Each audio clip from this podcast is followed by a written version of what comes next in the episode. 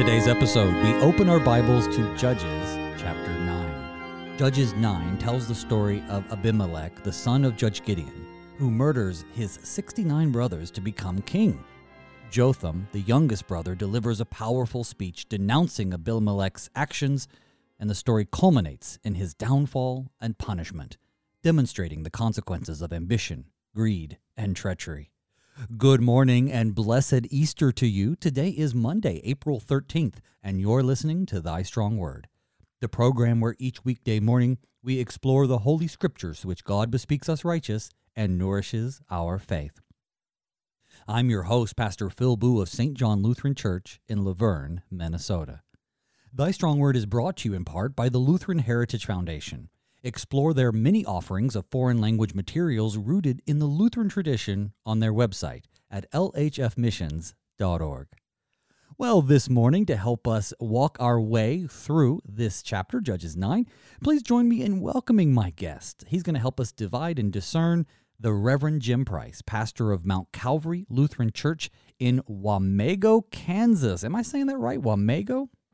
Well, well, Wamego is how I see it, but I hear it uh, said Wamigo. So you say tomato, I say tomato. Oh, sounds good. Wamigo, then we'll go with that. Well, Pastor Price, welcome back to Thy Strong Word. This is the first time you've been on the program with me, but uh, certainly not the first time you've been on the program. Uh, but just since it might have been a while, why don't you tell the folks a little bit about yourself and out there in Wamego?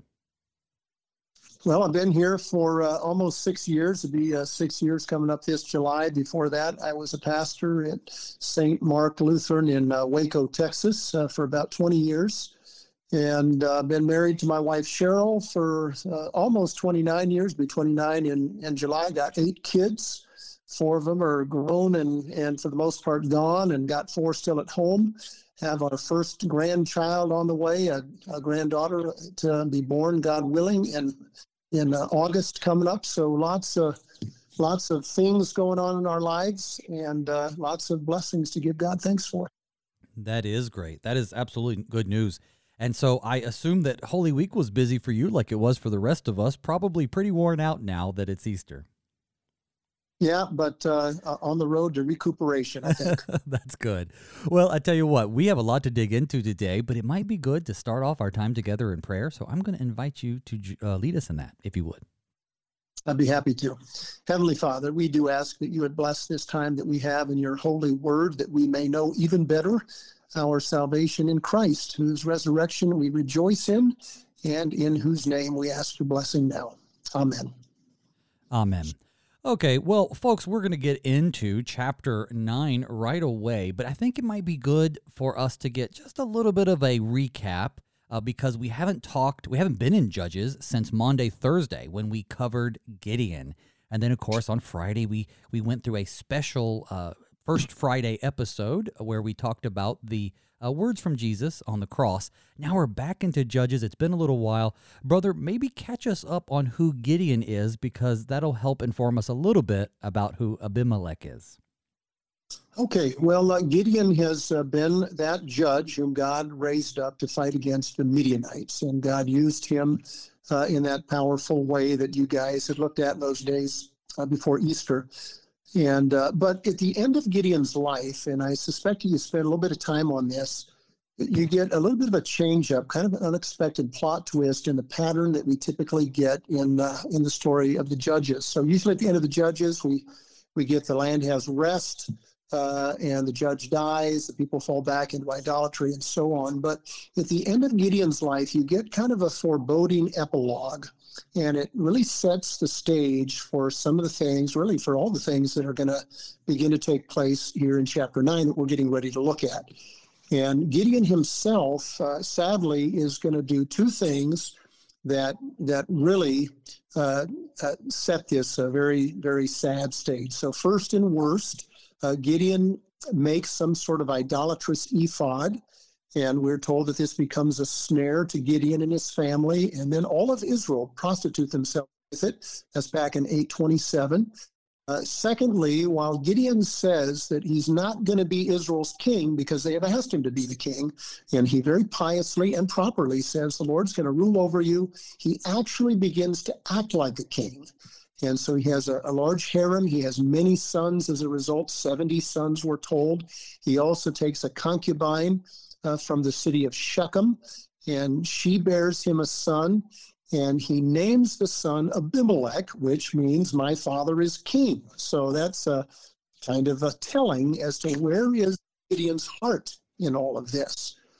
Then we're told, this is all still at the end of 8, that as soon as Gideon dies, uh, the people uh, whored after the Baals, and we're told they made Baal Berith their god. I don't know if you spent uh, time looking at this or not, but that's a somewhat significant in that remember that the word Berith means covenant.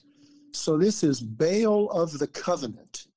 And Israel is supposed to be in a covenant with Yahweh. Uh, but that divine covenant has been, been completely broken now as they enter into a covenant with uh, with the Canaanite god Baal instead of with Yahweh. So this is really the Israelites effectively uh, turning into Canaanites in terms of their worship. So that that kind of sets the stage for what's coming up. Before we actually dive into nine, um, it is also at least interesting that throughout chapter 9, the name Gideon is never used even once, although he is called by name several times, but it's, it's this other nickname that he was given. So remember back at the beginning of the Gideon story, this I think back in chapter 6, when he tears down the altar to Baal. This is Gideon now. He tore down Baal's altar that was his father's shrine. And the people come out, they want to kill Gideon and his father stands up for him, it seems. He's, and his father says, Look, if Baal is God, then let Baal contend for himself. And so he doesn't need you to stick up for him. And Gideon picks up this nickname, Jerubbaal, let Baal contend. And that name is going to be used several times, going to be used nine times, in fact, throughout this chapter that we're getting ready to look at. And it, it might appear to us, you know, with that name echoing throughout the chapter, that Baal has indeed contended with Gideon and with his family and with the nation, uh, and even maybe that Baal has prevailed. But of course, we know it's not going to be Baal or Gideon or Abimelech or Israel and their fallenness and sin that are going to have the last word, but uh, it's going to be Yahweh. Uh, and by grace, his people with him. So I think that sets it up nicely for uh, getting into chapter chapter nine. I don't know how you um, had thought to work through these verses, but but you know, to me it might seem like we would want to take it in chunks rather than the whole chapter at once. Yeah, I always like to take it in chunks. We uh, we're gonna we're gonna do that. Is there any particular chunk you want to take first? I would start with one to six. Uh, that's the rise of Abimelech. I would go seven to twenty-one. That's Jotham's fable. Uh, I would break down the next section, uh, t- 22 to 25. That's the beginning of the downfall. We're going to get a little rebellion. That's 26 to 49. 50 to 55, the end of Abimelech. 56 to 57, a nice conclusion about God at work. So that would be my suggestion. Well, sounds good to me. We'll follow your suggestion. I'm going to go ahead and read. Uh, oh, well, I already forgot. You want to go through one through six, right? Well, let's one do that. One to six, that'd be great. All right, here we go. So this is going to be Judges chapter 9 from the English Standard Version. Now Abimelech, uh, Abimelech, the son of Jerubbaal, went to Shechem to his mother's relatives and said to them and to the whole clan of his mother's family, Say in the ears of all the leaders of Shechem, which is better for you, that all seventy of the sons of Jerubbaal rule over you, or that one rule over you? Remember also that I am your bone and your flesh. And his mother's relatives spoke all these words on his behalf in the ears of all the leaders of Shechem, and their hearts inclined to follow Abimelech, for they said, He is our brother. And they gave him seventy pieces of silver out of the house of Baal Berith, with which Abimelech hired worthless and reckless fellows who followed him. And he went to his father's house at Ophrah, and killed his brothers, the sons of Jerubbaal, seventy men on one stone but Jotham, the youngest son of Jerubbaal, was left, for he hid himself. And all the leaders of Shechem came together, and all Beth Millo, and they went and made Abimelech king by the oak of the pillar at Shechem. All right, well, here we go. Take us through this. And one of the things I'm interested to hear is about some of the, I guess, the discrepancies here with the numbers 70 sons of Jerub- Jerubbaal, which is Gideon, um, one gets away. Does that does that mean Abimelech too? How does that fit in with chapter eight? anyway, I, I'm eager to hear that, but I'm also eager to hear what else we can learn from this passage. Well, just in passing, I would say that uh, Old Testament, uh, the use of numbers is probably not as uh, as specific as we like to be when we think of numbers. They're they're, they're more comfortable speaking in a generality. So I would say that uh, that uh, we know it, um, Jotham, the one that gets away, himself says, you know, he killed seventy brothers, but we know that he he got away. So, you know, sixty nine, I guess, but but rounds up to seventy. But at any rate, what, what we do see here that's most important is we see how quickly things move. Abimelech has concocted this scheme to rule over the area. He begins with his connections on his mom's side. He makes this a, a two part argument. He says, Look, what's better? You want to be ruled by all these 70 sons of Jerubbaal?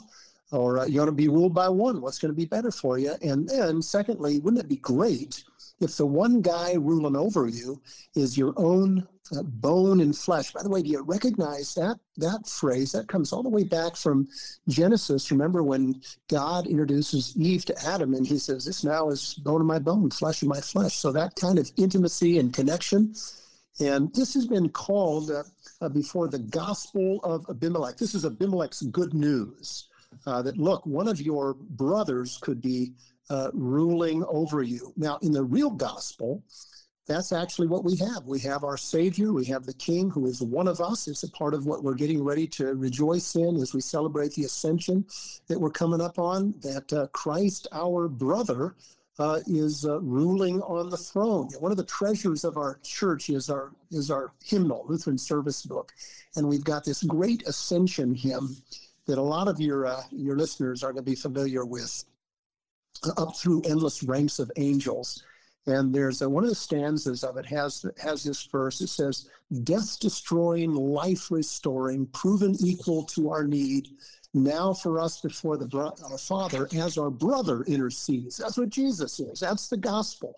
That we have a King who is uh, bone of our bone, flesh of our flesh, uh, like us in every way apart from sin, and He rules the whole universe, and uh, and He's our brother. Well, what Abimelech does uh, on the one hand, he's he's playing the card of his relation to his father. After all, he's Abimelech, my father's king. Uh, on the other hand, he turns Shechem against the house of his father, his, his 70 brothers, as he plays up this relation to the people of Shechem through his mother. Uh, in other words, through my mom, I'm, I'm your true brother. And sure enough, he convinces his relatives, and they in turn convince the people of Shechem. But he's got one problem. Actually, he's got 70 problems and that's his 70 brothers back home in Ophrah. So the people of Shechem dip into the temple treasury of Baal Berith. They fund their treachery then with an act of idolatry, and they really sell uh, these brothers of Abimelech pretty cheaply, just a silver, just a piece of silver for each one. And Abimelech uses the money to hire this band of worthless and reckless uh, men, we're told. And we can add the words vicious and heartless. And in verse 5, we really get a chilling sense of how cold hearted this act of fratricide is that takes place with the detail that we're given that Abimelech uh, leads the, this band of men down there, and then he has his brothers killed. And did, did you notice this detail? It says, on one stone. Now, yeah, take a moment to think about that. It's it's not just that they swoop down in on the brothers and slaughter them in a quick surprise attack. That'd be bad enough. But instead, what it appears that they do is they, they round them all up, and then they they kill them one by one on this stone in kind of an act of terror. It made me think of the uh, the French Revolution. You know, people being led up to the guillotine. You know, one by one and you can just imagine the, the scene of helplessness and fear and frustration of watching your brothers being you know killed before your very eyes knowing that your turn is coming. Uh, but uh, we find out one brother uh, the youngest brother jotham gets away. This is sort of classic old testament narrative. Just great great storytelling right? This is a little clue that dangles here mm-hmm. telling us that this guy Jotham, he's right. still got a place to uh, uh, uh, to show up again in the story. He's got a part to play, and so for now, Abimelech uh, seems to succeed. His brothers are out of the way. He's he's been made the king of Shechem, Now, we haven't noted this yet, and I don't know if you uh, have, have, talked about this in uh, in uh, the study recently in Judges or elsewhere that you've been, but Shechem has a very significant and sacred past for the Israelites. So, back in Genesis 12, Shechem is the very first place that Abram stops when he enters into the promised land, in the land of Canaan.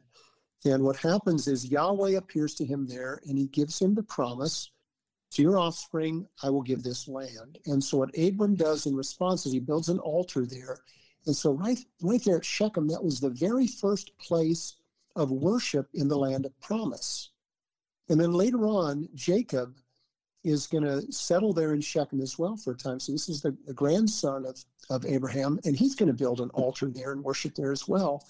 Then when the the nation of Israel comes into the land of Canaan under Joshua's leadership, early on as they enter into the land, Joshua builds an altar near Shechem on Mount Ebal. So Shechem is in a valley between the, these two uh, sort of rocky uh, ridge mountains, uh, Mount Ebal to the north and Mount Gerizim to the south. And so they build an altar there and then, according to Moses' instructions, what they do is they read the law of God with its blessings and its curses. So the curses uh, are uh, sort of aimed toward Mount Ebal to the north, uh Mount Gerizim to the south, the blessings. And so what you get there is this scene where where the word of God echoes over this valley where Shechem uh, is built. And then at the very end of Joshua's life, that's early on as they come into the promised land. Now, after uh, Joshua is getting close to the, the day that he will die, he gathers all of Israel at Shechem again to renew God's covenant with them one more time.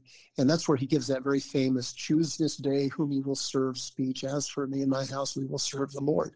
So Shechem is a place that is rich with holy history and faithful worship, but now it becomes uh, through uh, this this Baal, this Baal Berith, Baal of the covenant, a place of apostasy and infidelity, not just uh, infidelity to God, but also uh, to the family of Gideon. When it was told to Jotham, he went and stood on top of Mount Gerizim, and he cried aloud and said to them, Listen to me, you leaders of Shechem, that God may listen to you. The trees once went out to anoint a king over them, and they said to the olive tree, Reign over us. But the olive tree said to them, Shall I leave my abundance by which gods and men are honored, and go and hold sway over the trees? And the tree said to the fig tree, You come and reign over us. But the fig tree said to them, Shall I leave my sweetness and my good fruit and hold sway over the trees? And the tree said to the vine, You come and reign over us. But the vine said to them, Shall I leave my wine that cheers God and men and go hold sway over the trees? Then all the trees said to the bramble, You come and reign over us. And the bramble said to the trees, If in good faith you are anointing me king over you, then come and take refuge in my shade. But if not, let fire come out of the bramble and devour the cedars of Lebanon. Now, therefore, if you acted in good faith and integrity when you made Abimelech king, and if you have dealt well with Jerubbaal and his house, and have done to him as his deeds deserved, for my father fought for you and risked his life and delivered you from the hand of Midian. And you have risen up against my father's house this day, and have killed his sons, seventy men on one stone, and have made Abimelech, the son of his female servant, king over the leaders of Shechem, because he is your relative. If you then have acted in good faith and integrity with Jerubbaal and with his house this day, then rejoice in Abimelech, and let him also rejoice in you. But if not, let fire come out from Abimelech and devour the leaders of Shechem and Beth Millo, and let fire come out from the leaders of Shechem and from Beth Millo and devour Abimelech. And Jotham ran away and fled and went to Beeroth and lived there because of Abimelech, his brother. So Abimelech kills 70 minus 1, or maybe 69 minus 1, right? Because we're elsewhere told that uh, he, Gideon had 70 sons, but as you said earlier, maybe we're just rounding here. Uh, and and so we get this this minus one gives us this opportunity for this uh, very prophetic, uh, as you said, a, a, parable. What did you call it? A fable. Yeah, tell us about it. What the the trees becoming leaders are obviously something a little bit more deeper. Why don't you take us through it? Yeah. So for, first of all, it, it's like a fable. Um, it's a little bit different, uh, or excuse me, it's like a parable. We call it a fable because it it it uh, you have uh, things from nature. You know, you think about Aesop's fables. You have animals talking, and that, and so as, as, soon as you have animals and trees talking, now it's a now it's a fable. But it's like a parable in that it's telling us a, a, a more important, a deeper story. But uh, sure enough, you know, here's Jotham, the, the guy that got away. He comes back in, and he hears now that Abimelech is being made king by the people of Shechem, and and he essentially crashes the party. It reminds you of one of those fairy tales where you know, they have a party and they forget to invite one of the fairies, and that's the one that shows up and, you know, it brings the curse. So that's what Jotham does. He's not invited, but he sure shows up. And uh, and he stands in contrast to his to his brother Abimelech in a couple of important ways. First of all, his name. So his name means the Lord is perfect. Yahweh is perfect. Um, uh, and so his identity through his name is anchored in the God of Israel. And you think about how that contrasts with Abimelech's name, which is focused on uh, human uh, power and, and rule. And then a second contrast is that from an earthly perspective, Jotham is, is weak compared to his brother Abimelech. Abimelech has all the power. So you really get a contrast in two world views. You have the view of those like Abimelech, who see no further than human power and they, they grasp it for themselves, and those who would, in the face of, of that kind of tyranny, nevertheless rest in, in the promise that Yahweh is perfect, trusting God's love and faithfulness that alone can save, even in the midst of, of the kind of thing that, that Jotham has just gone through. So it's this is the weakness of God or the foolishness of the gospel, we might say, that Paul talks about in First Corinthians chapter one, that ends up being stronger than men and wiser than men. And that's why we can take comfort with St. Paul in our weaknesses and in our trials. We can hang on to God's promises. Uh, given, uh, for instance, in Second Corinthians 12, when God says to Paul and to us, My grace is sufficient for you, for my power is made perfect in weakness. So we're going to see that Abimelech has earthly strength on his side, but Jotham uh, has the prophetic word of God that comes in the form of this, this story that he tells.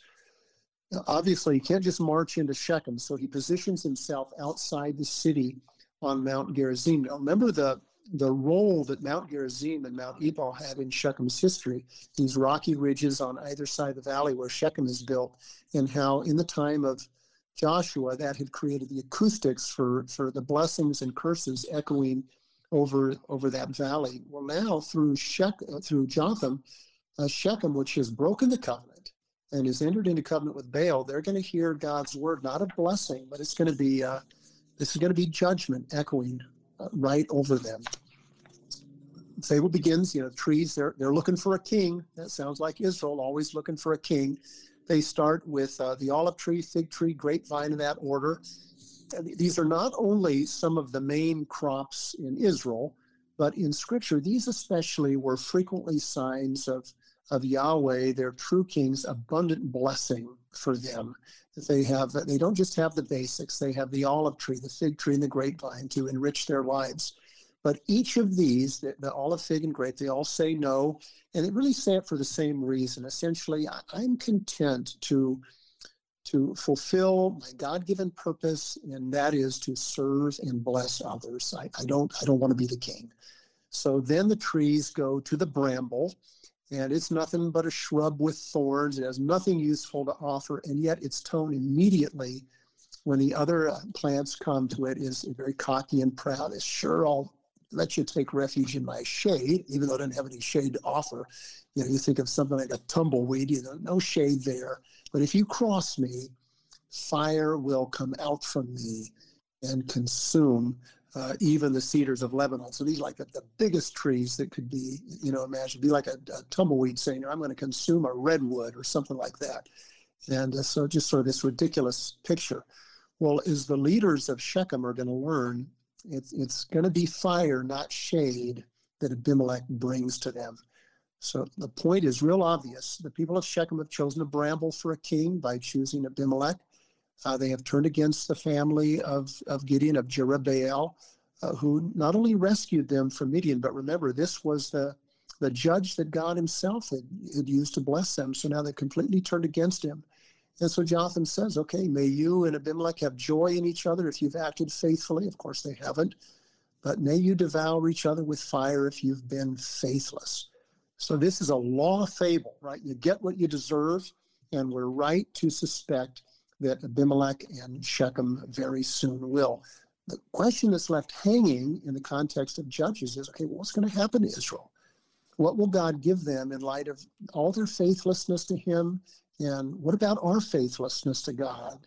And what about the self serving and destructive masters that we've subjected ourselves to? Now, how's God going to rescue us from that? What's He going to do about it?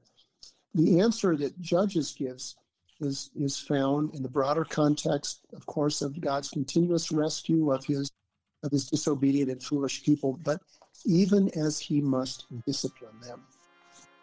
So this uh, this sets it sets it all up for what comes next. Folks, don't go anywhere. When we come back, Pastor Price will keep on going through Judges chapter 9. We'll see you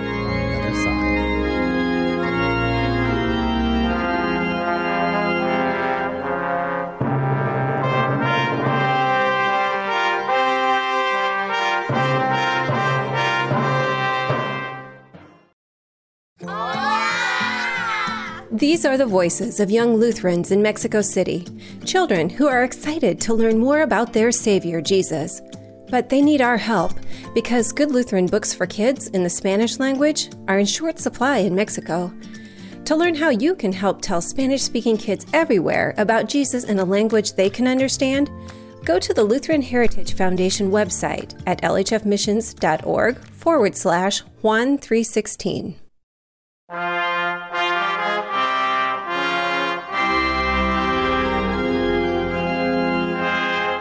Welcome back to Thy Strong Word. I'm your host, Pastor Phil Philby. With me today is the Reverend James Price, pastor of Mount Calvary Lutheran Church in Wamego, Kansas. Folks, thank you for tuning in this morning as we make our way through Judges. I encourage you to email me directly at pastorboo at gmail.com with your feedback, or you can find me on Facebook as always to ask questions or just say hello. And while I've got your attention, I do want to ask you for a favor. It's the same favor I always ask you, and that is if you enjoy listening to Thy Strong Word, would you be so kind as to share your love of the show with your friends and family? Remember, as always, Thy Strong Word can be heard on the radio live in St. Louis or live as it's streamed on KFUO. You can even find it on demand there. Most episodes are put up within a few hours of their airing. You can also, if you're on the go like me, you can use the KFUO app. That's what I use. I listen to Concord Matters with Pastor Brady Finnern and a Sharper Iron with uh, Pastor Apple. And every now and then I might hear one of my own programs too. I tell you what, you can tune in just like I do by by listening to the app either on your phone or through your auto uh, play, that kind of stuff. Or, you know what? Any of your favorite podcasting uh, platforms will have the show too. There is just, we are blessed with so many different ways to tune in. So I am encouraged that no matter how you listen, that you are listening and growing in faith with me and my guests each weekday. So thank you for listening. Well, Pastor, before the break, you had given the recommendation that we uh, get a few more chunks here, uh, just maybe 22 through 25. I think that's a good idea. Uh, of course, now for the next uh, half of the program, we're going to get through, wow, all the way through 57. That is quite a chunk. So uh, let's hear about Gaal and the son of Ebed. Oh, nope, nope, that's next. Let's hear about Abimelech ruling over Israel for three years. Here we go with verse 22. Abimelech ruled over Israel three years, and God sent an evil spirit between Abimelech and the leaders of Shechem. And the leaders of Shechem dealt treacherously with Abimelech, that the violence done to the seventy sons of Jerubbaal might come and their blood be laid on Abimelech, their brother, who killed them and on the men of Shechem, who strengthened his hand to kill his brothers. And the leaders of Shechem put men in ambush against him on the mountain tops, and they robbed all who passed by them along that way, and it was told to Abimelech. Of course, then we go to Gaal in a minute.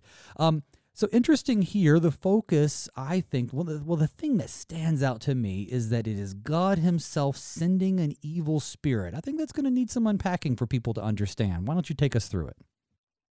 Well, the, the first thing that we want to notice is that this is spoken uh, by way of contrast, because with all the other judges, including, remember, Gideon, Abimelech's father himself, we are told that that they are that they they receive the Holy Spirit. So Gideon, uh, back in chapter six, verse thirty-four, we're told is clothed with with the Spirit. This is the Spirit of God.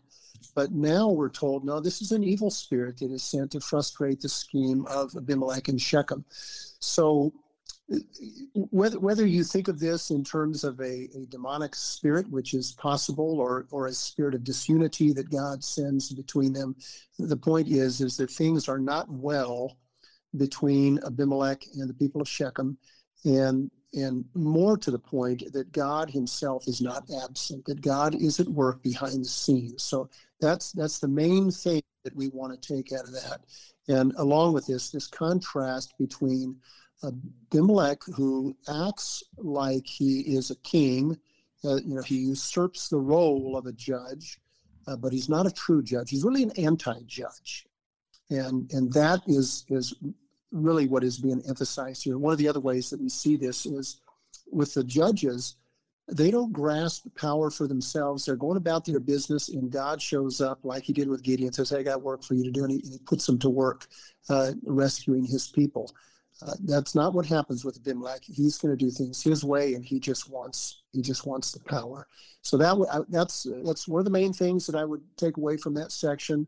Along with that, seeing that very quickly uh, things fall apart between uh, this alliance between Shechem and Abimelech. Very quickly, they are no longer in uh, uh, in in friendly relationships with one another and the people of Shechem rebel, and that gets us ready for Gaal's rebellion, probably our longest section, maybe uh, verses 26 to 49. Let's take on then verses 26 to 49. Here we go. And Gaal, the son of Ebed, moved in Shechem with his relatives, and the leaders of Shechem put confidence in him. And they went out into the field and gathered the grapes from their vineyards and trod them and held a festival and they went into the house of their God and ate and drank and reviled Abimelech. And Gaal the son of Ebed said, Who is Abimelech, and who are we of Shechem that we should serve him? Is he not the son of Jerubbaal? And is not Zebul his officer? Serve the men of Hamor, the father of Shechem. But why should we serve him? What, um, pardon me, would that this people were under my hand, then I would remove Abimelech and I would say to Abimelech, Increase your army and come out. Well, when Zebul, the ruler of the city, heard the words of Gaal the son of Ebed, his anger was kindled. And he sent messengers to Abimelech secretly, saying, Behold, Gaal the son of Ebed and his relatives have come to Shechem, and they are stirring up the city against you. Now therefore, go by night, you and the people who are with you, and set an ambush into the field. Then, in the morning, as soon as the sun is up, rise early and rush upon the city. And when he and the people who are with him come out against you, you may do to them as your hand finds to do. So Abimelech and all the men who were with him rose up by night and set an ambush against Shechem in four companies. And Gaal the son of Ebed went out and stood in the entrance of the gate of the city. And Abimelech and the people who were with him rose from the ambush and when Gaal saw the people, he said to Zebul, Look, people are coming down from the mountain tops. And Zebul said to him, You, you mistake the shadow of the mountains for men. And Gaal spoke again and said, Look, people are coming down from the center of the land, and one company is coming from the direction of the diviner's oak. Then Zebul said to him, Where is your mouth now, you who said, Who is Abimelech, that we should serve him? Are not these the people whom you despise? Go out now and fight them. And Gaal went out at the head of the leaders of Shechem and fought with Abimelech. And Abimelech chased him, and he fled before him. And many fell wounded up to the entrance of the gate. And Abimelech lived at Arumah, and Zebul drove out Gaal and his relatives, so that they could not dwell at Shechem. Well, we got more coming the next day, but we'll stop right here at 41. Go ahead, brother. Okay, so the uh, uh, we're introduced here to this new character. He moves into the area with his relatives, and, and he actually does the same thing that Abimelech does. He gets the confidence of Shechem's leaders, and he says, "Hey, why don't you choose me to throw off Abimelech's rule? And this comes to a head in the midst of a kind of a drunken festival. Again, back in the temple of their god, uh, you know, Baal Berith keeps showing up. The same temple they had used uh, to pay Abimelech and to kill his brother so he can be king. And now this becomes the site of, of reviling, or we might say cursing Abimelech.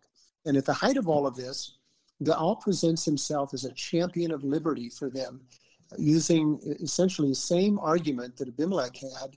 Uh, so whereas Abimelech had said, "My mom is from Shechem," and uh, so on her side, I'm one of you. Gaal says, in effect, we don't need someone who's only partly from Shechem. Uh, Shechem for the Shechemites, you know, put me in charge, give me the army. I'll get rid of Abimelech and his deputy Zebul. Uh, first time we've heard of him.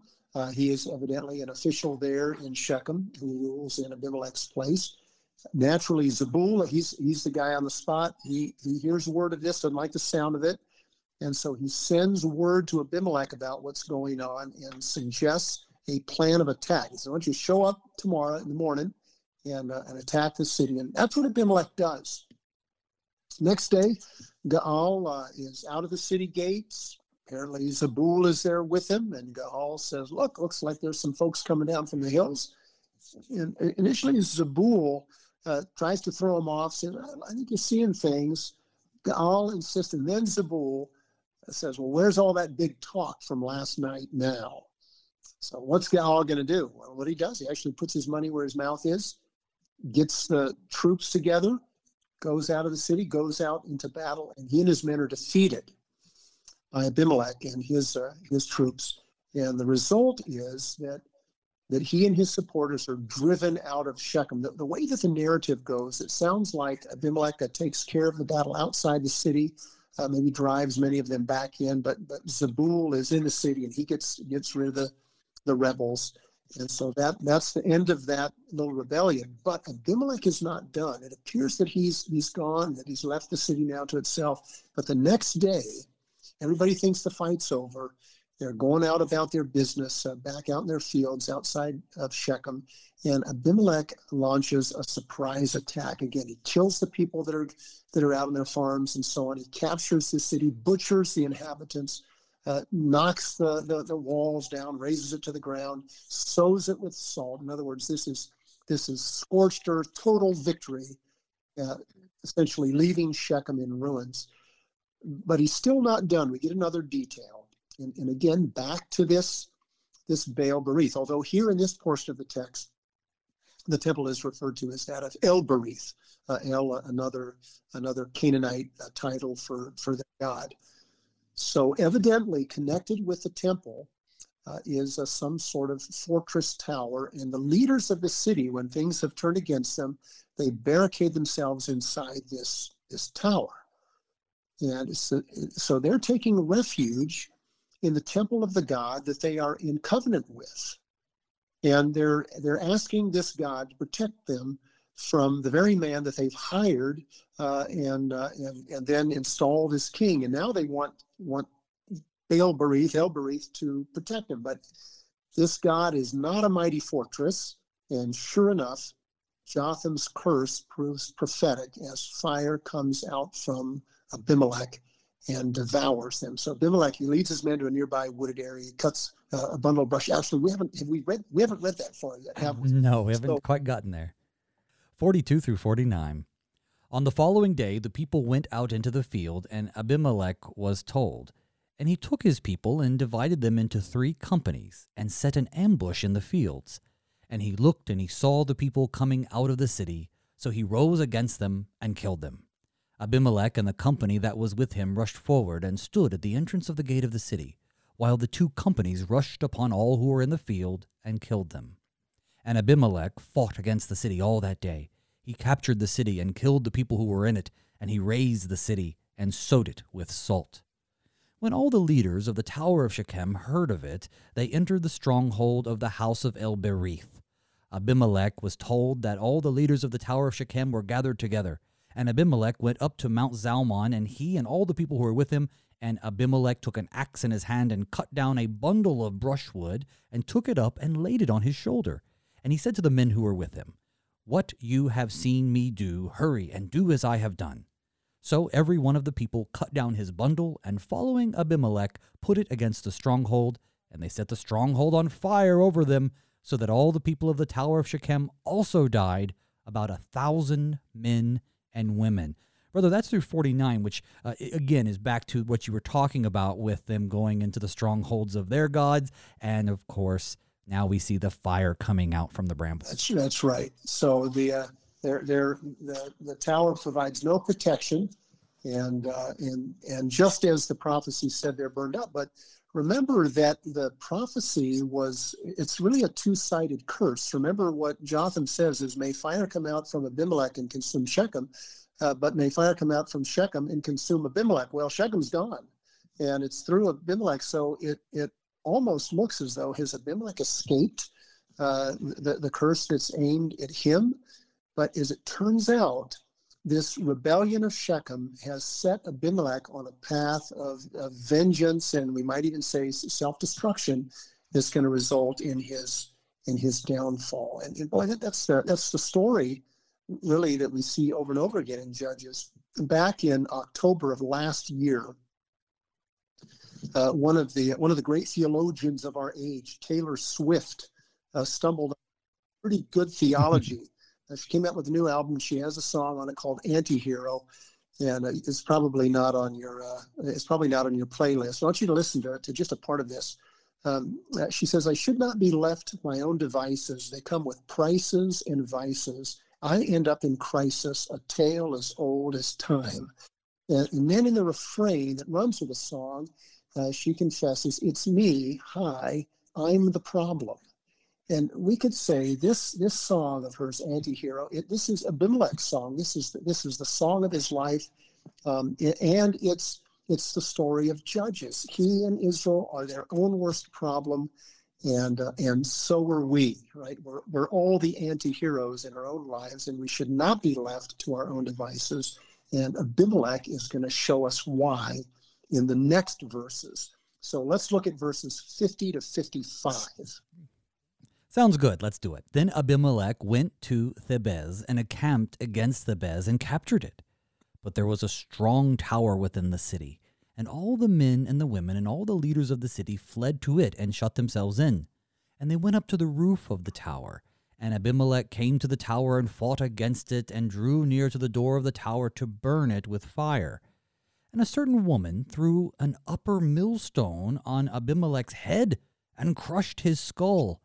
Then he called quickly to the young man, his armor bearer, and said to him, Draw your sword and kill me, lest they say of me, A woman killed him. And his young man thrust him through, and he died. And when the men of Israel saw that Abimelech was dead, everyone departed to his home. No. Well, we're definitely getting some Jael vibes here with a woman with uh, unreasonable strength and unexpected uh, abilities uh, takes out the main guy. But yeah, go ahead, take yeah, us to up, it. up till now, we haven't heard anything about this uh, town of Thebez. Uh, evidently nearby, some sort of connection to Shechem.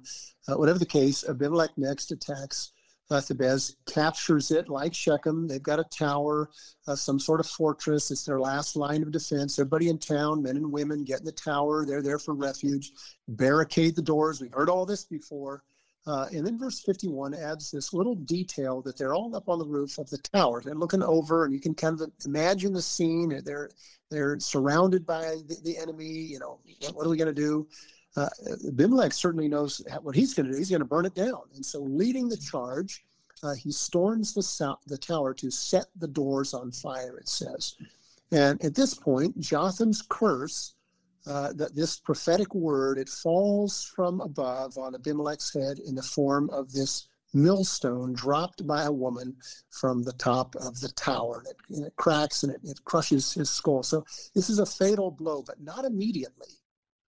Uh, Abimelech knows, though, though, this is it, you know, his number's up, and he knows it's a woman who's dropped the stone. So it, it's kind of, it's, you wonder what it must have been like for him. You know, he's, he's rushing up to the tower.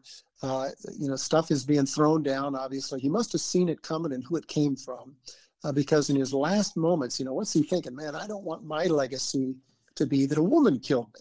And so he tells his armor bearer, you know, run him through with his sword. Armor bearer does, so that will never be said that Abimelech was killed by a woman. But uh, but Pastor, do you, do you notice any irony here? You know, here, we are over three thousand years later, and what we remember about the death of Abimelech is uh, he's we don't say he's is who, the uh, woman uh, right who who died of a sword wound when he was attacking the tower. You know, he's the guy that got a rock dropped on his head by a woman.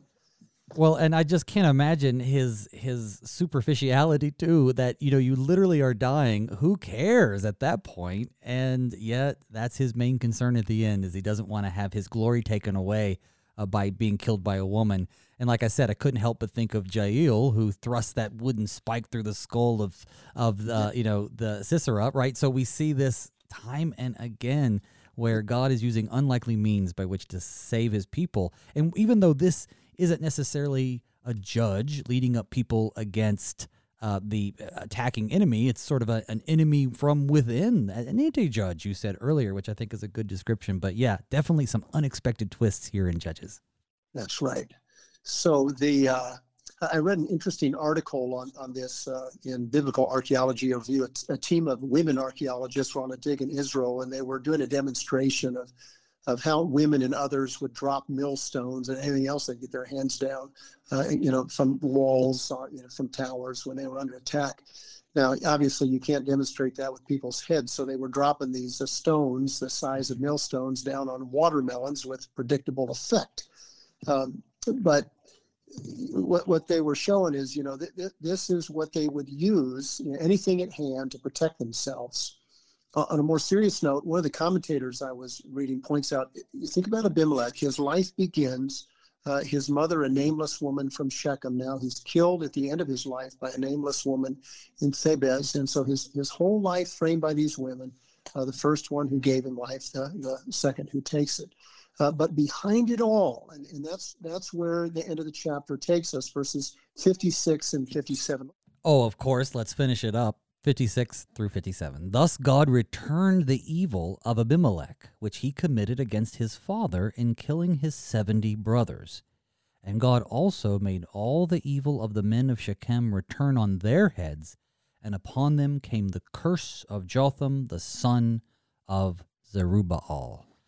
So we have here basically they're reaping what they've sown by the hands of God. Not to be confused with this idea of karma, but in a very similar way God is, well, literally says here, returning the evil back to them.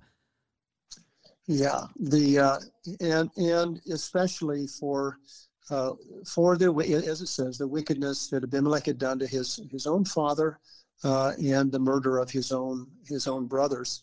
But really, what we're we're also being told, as you said, is that this woman of Thebez acts as an agent of God by fulfilling the curse that was spoken by Jotham so God does not strike Jotham or Abimelech down rather with with you know some sort of fantastic way, but but just with something really common uh, dropped on his head by this woman. And, and, the point of it is that even though Israel uh, and certainly Abimelech may act like God is absent, he is not absent; he's present. And these last verses are pulling back the curtain and revealing God at work to discipline, absolutely, but finally, through this woman, to save, because she brings an end to this uh, this this uh, curse that Abimelech has been to the people.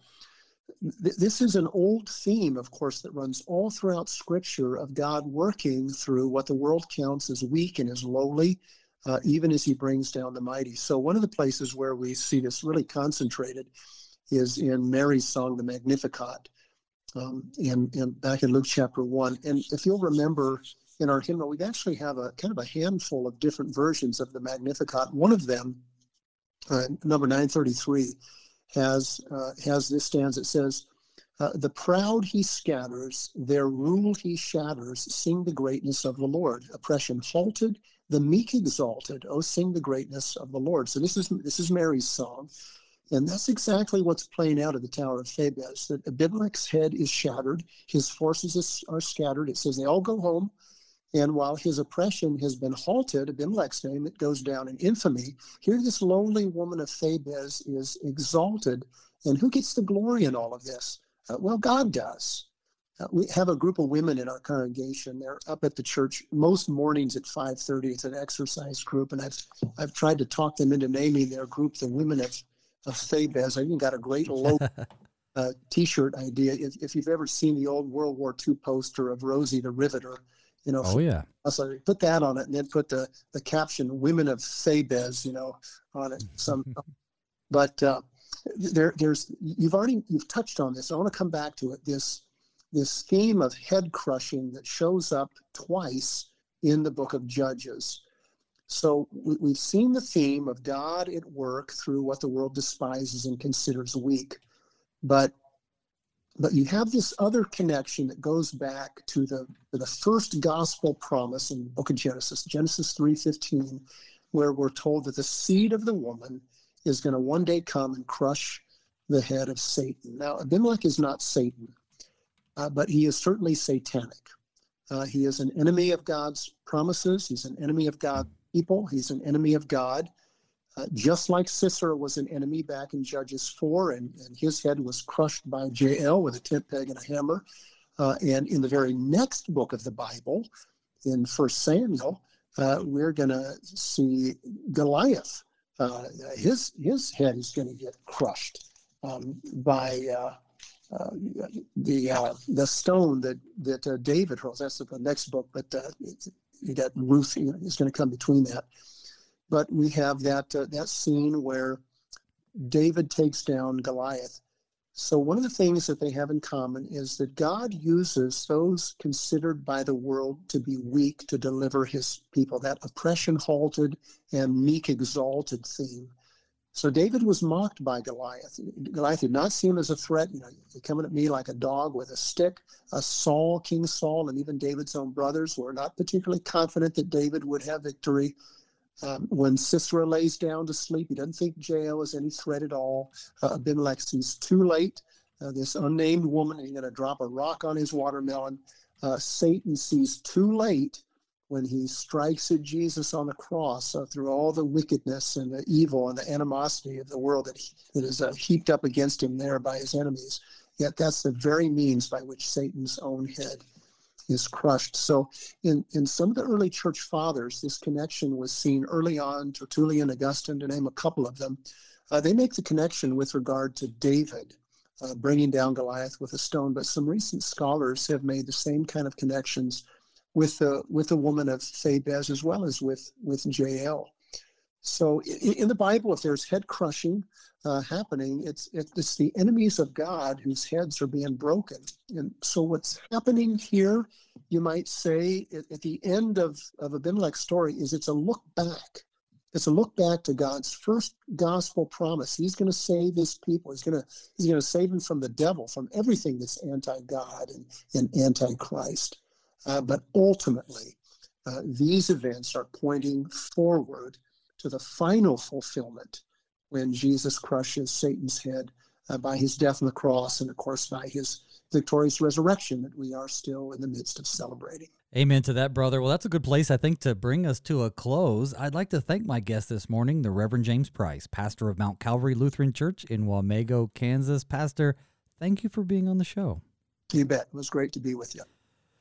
Folks, tomorrow we move into Judges 10. This chapter portrays the Israelites' well, repeated disobedience to God, and it leads to their oppression now by the Philistines and the Ammonites for 18 years.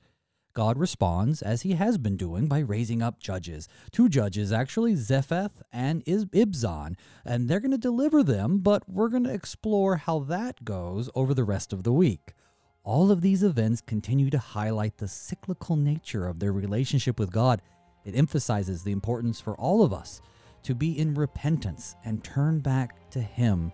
As our guest said, we can reflect on, of course, the glory that Christ has given all of us through His death and resurrection, which we celebrate this Easter week.